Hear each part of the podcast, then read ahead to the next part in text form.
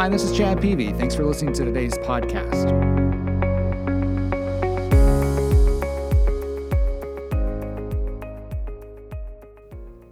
There's an unspoken rule about what is acceptable to post on the internet, and it basically goes something like this No one wants to hear your bullshit.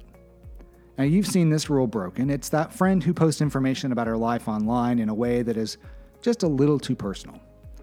Could be anything from drama with her baby daddy to the legally gray area way in which she disciplines her children. And quite honestly, when she does it, you're a little embarrassed for her. Overall, I think it's a good rule. Some information should not leave your home, and some thoughts should stay in your head. I subscribe to this idea that no one wants to hear your bullshit, but only in part. I think when we blanketly declare that no one wants to hear your bullshit, we may be throwing the baby out with the bathwater. Because what we get instead is an illusion of people's lives. We never really see a time when things aren't going their way or off the charts amazing.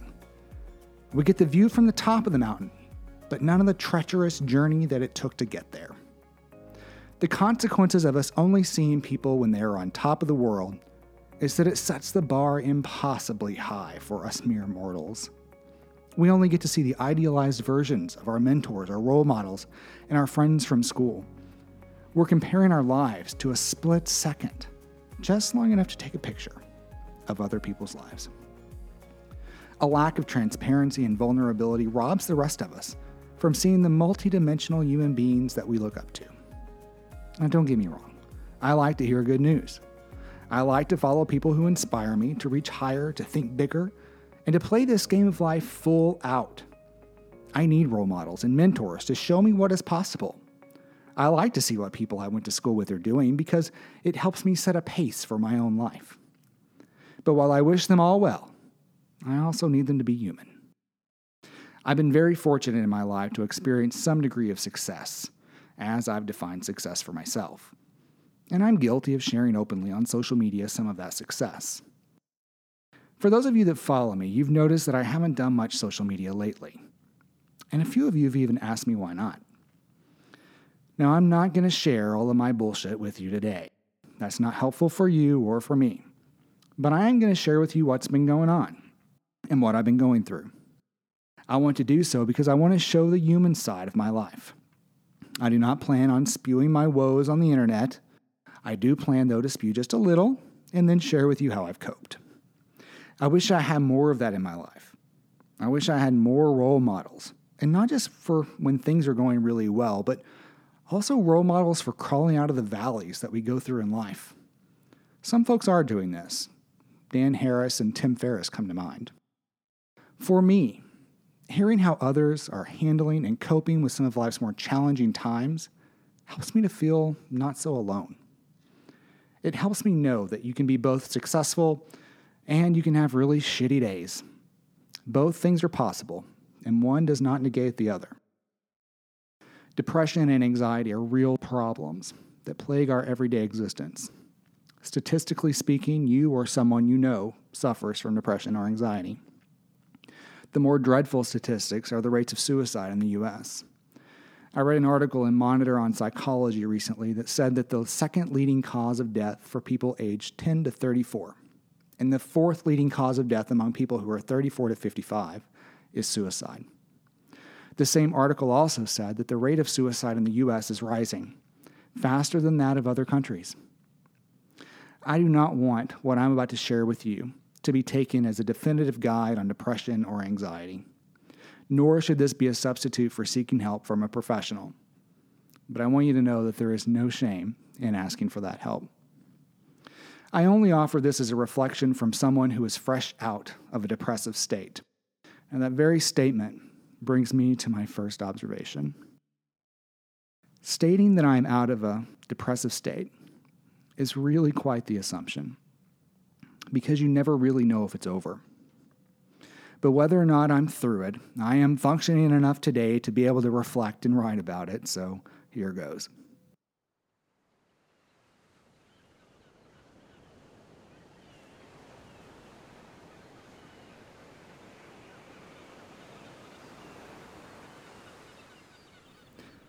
For me, and I speak only for myself. Depression comes on like a wave in the ocean. It's distant at first, but you can see a small swell on the horizon. I like to go surfing, and so I get into this imagery.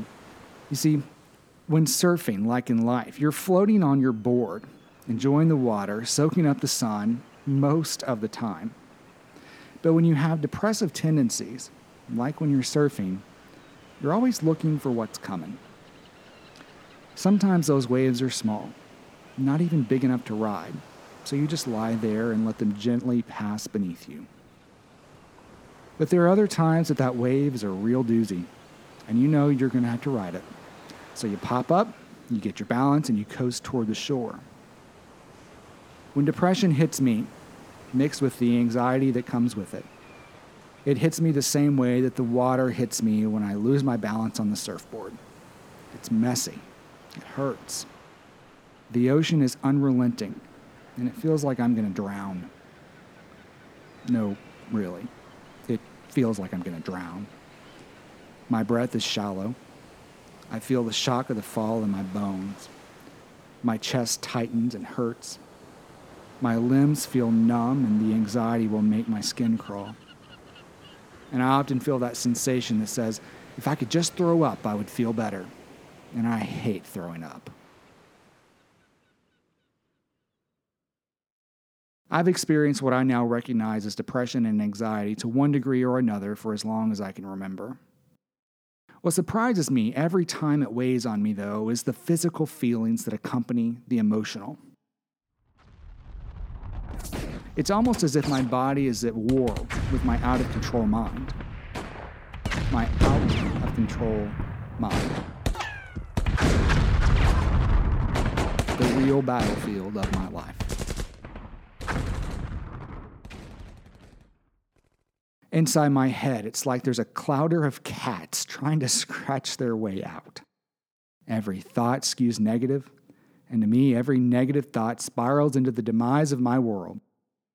Goes a little something like this. Let's say a client's credit card doesn't go through for their recurring subscription. My mind tells me that they must hate me they must think that I'm bad at what I do. Everyone else must hate me too, and now I'm going to lose my house, my car, and I'm not going to have any money to eat. When in reality, they were just traveling abroad and their bank temporarily suspended their card. I recently learned that the Buddhists have a word for this type of thought spiral. They call it papancha. I hope I'm pronouncing that right. Loosely translated to proliferation.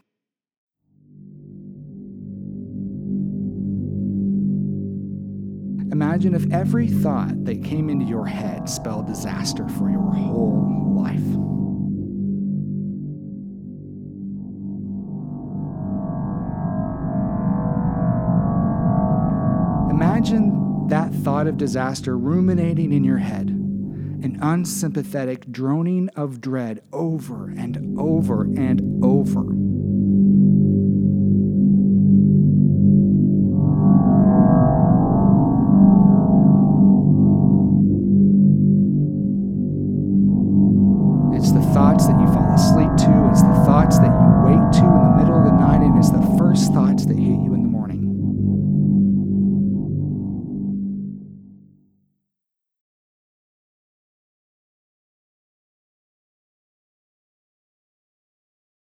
That's what it feels like to me. It's an unrelenting self beating. Maybe Freud was right when he said that depression is anger turned inward. When I'm in a depressive state, I'm carrying with me an oversized voice in my head that is a real dickhead. That voice criticizes me, shames me, it infiltrates my mind with fear and diminishes my self worth. That voice is a total prick. That voice would never speak to anyone else as harshly as he speaks to me. And before I share with you how I cope with myself in these states, I want to address the best that I can how this impacts the people around me. The people around me who are scared for me, they also suffer.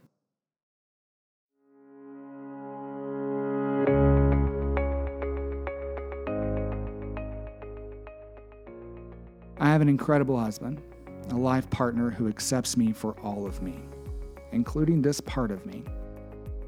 And even when he can't relate to how I'm feeling, he feels for me. But he doesn't always know what to do with me. And so for him, I offer this.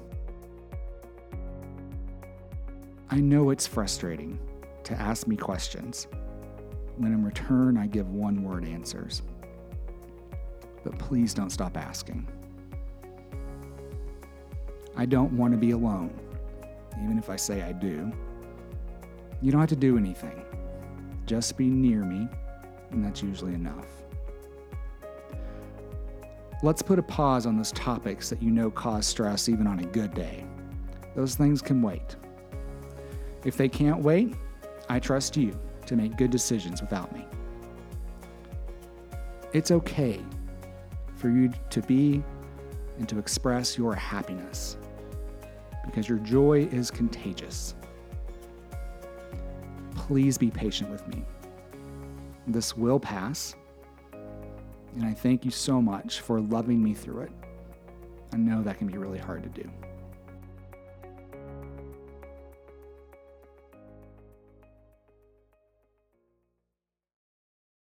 Why am I sharing this with you? Because when I'm going through a depressive state, it helps me to know that I'm not alone. When I read a book, listen to a podcast, or watch something on YouTube that makes me realize that there are otherwise very successful people out there that sometimes feel this way too. It makes me feel less alone. It helps me realize that it's a temporary thing and it's going to pass. So, how do I cope with myself in these states? I want to reemphasize that this is not a substitute for professional help. I started seeing a therapist when I was in fourth grade, and I've been in therapy every week for many years. I'm an advocate for therapy, it does help. But therapy is a long game, and for me, is lacking the action plan or practice that helps in the immediate. It's also unfair to put all the pressure of making me feel better on my therapist. It's like asking your significant other to be your best friend, your life partner, your lover, your accountant, your lawyer, your serious friend, and your fun friend. It's just unfair to ask one person to be everything to you. Same for your therapist. Therapy does help me uncover what I've been through and how that has shown up for me as an adult in ways that sabotage me. Sometimes there's a fancy word to describe my experience, like passionate bad fit or narcissistic defense mechanism. And then I go back every week and I explore how those things show up in the rest of my life. It's helpful, but it's the marathon of mental health. I've sought out other things that I thought would help me get more immediate relief. When I was younger, I tried pharmaceuticals, but I decided that wasn't for me. I tried drinking, I tried sex, I tried to be a workaholic, and those things only left me feeling more of what I was trying to escape. Then I took a different approach. I started keeping a personal care calendar where I listed out the things that I know I need to do to take care of myself on a daily, weekly, monthly, quarterly, and annual basis. The things that show up on that calendar are things that I've learned over the years that I need in order to take care of me. My personal care calendar includes things like exercise, eating right, travel, massage, therapy, and meditation. Now, I'm going to confess. I believe the primary reason I found myself in my recent depressive state is that I didn't follow that personal care calendar. I got caught up in work and I forgot that productivity includes taking care of myself. Because when I don't, productivity completely disappears. I've also had to learn how to detach from my goals. Now, I'm not saying to not have goals. What I am saying is to set the goal, determine how you're going to get there, and then do the work. I set a really big financial goal for myself this year, and I found myself so attached to that big number that I feel like I just run myself down, beating myself over the head with the number, that goal. But here's the rub Obsessing over that big number doesn't change it. It doesn't affect it at all. It has zero impact. The only things that will impact that number are the activities that I engage in every day. And those activities will drive that number. This way of thinking forces me to stay in the moment. Obsessing over the big number is me getting too caught up in the uncertain future, an uncertainty that elicits fear and more anxiety. And this isn't helpful. In fact, it's the opposite. We live with three versions of ourselves all the time the past, present, and future self. The present is the only thing we really have and should seek to lean into. The past represents our track record, our circumstances, and our programming, and is best explored, in my opinion, with a therapist. The future self is caught up with that big goal. It's who we were striving to be, to do, and have. The future self is important when kept in check and balanced with the present. The future self, in my opinion, is best explored with a life or business coach. I found coaching to be extremely beneficial. So beneficial, in fact, that I wrote my own coaching curriculum and I train people how to be life and business coaches.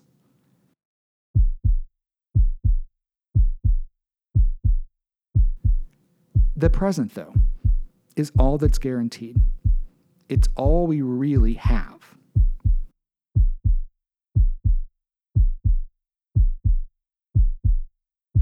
Was standing in line at Starbucks last week, and the guy in front of me had a heart attack. Right there in front of me. Life is fragile.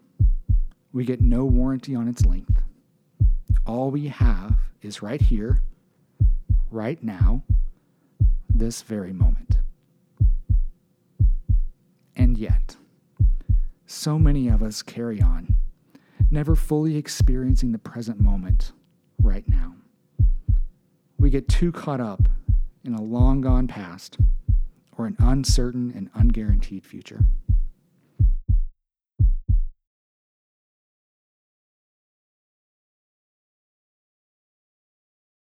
I also read a lot. I listen to podcasts. I watch videos on YouTube that lift me up. I limit the amount of news that I watch, and I limit the type of social media that I engage in. I find it important to fill your head with positive, good thoughts, especially in times that your own thoughts are anything but. I connect with other people. Now, this is the most challenging for me. It's hard for me to reach out to other people, much less to reach out for help. Some ways that I've worked on that is to schedule regular lunches with friends or schedule set times to get together to play cards. I've joined groups that meet regularly. Inside your head, is a very lonely place. And even if it means connecting with other people on just a surface level for just a little bit, that's better than being alone in your head. And the most immediate relief for me has been meditation. When I'm out of practice, and sometimes I am, I'll use something like the Calm app for guided meditation. Then I graduate myself to meditating on my own. The idea of focusing on my breath in and out has a way of calming the choppy waters in my head.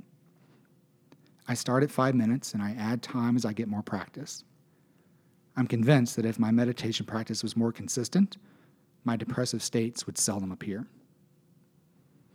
On her daytime talk show, Ellen DeGeneres always says, Be kind to one another. Well, I support that notion, but I would like to add to it for you today. Be kind to one another but also be kind to yourself.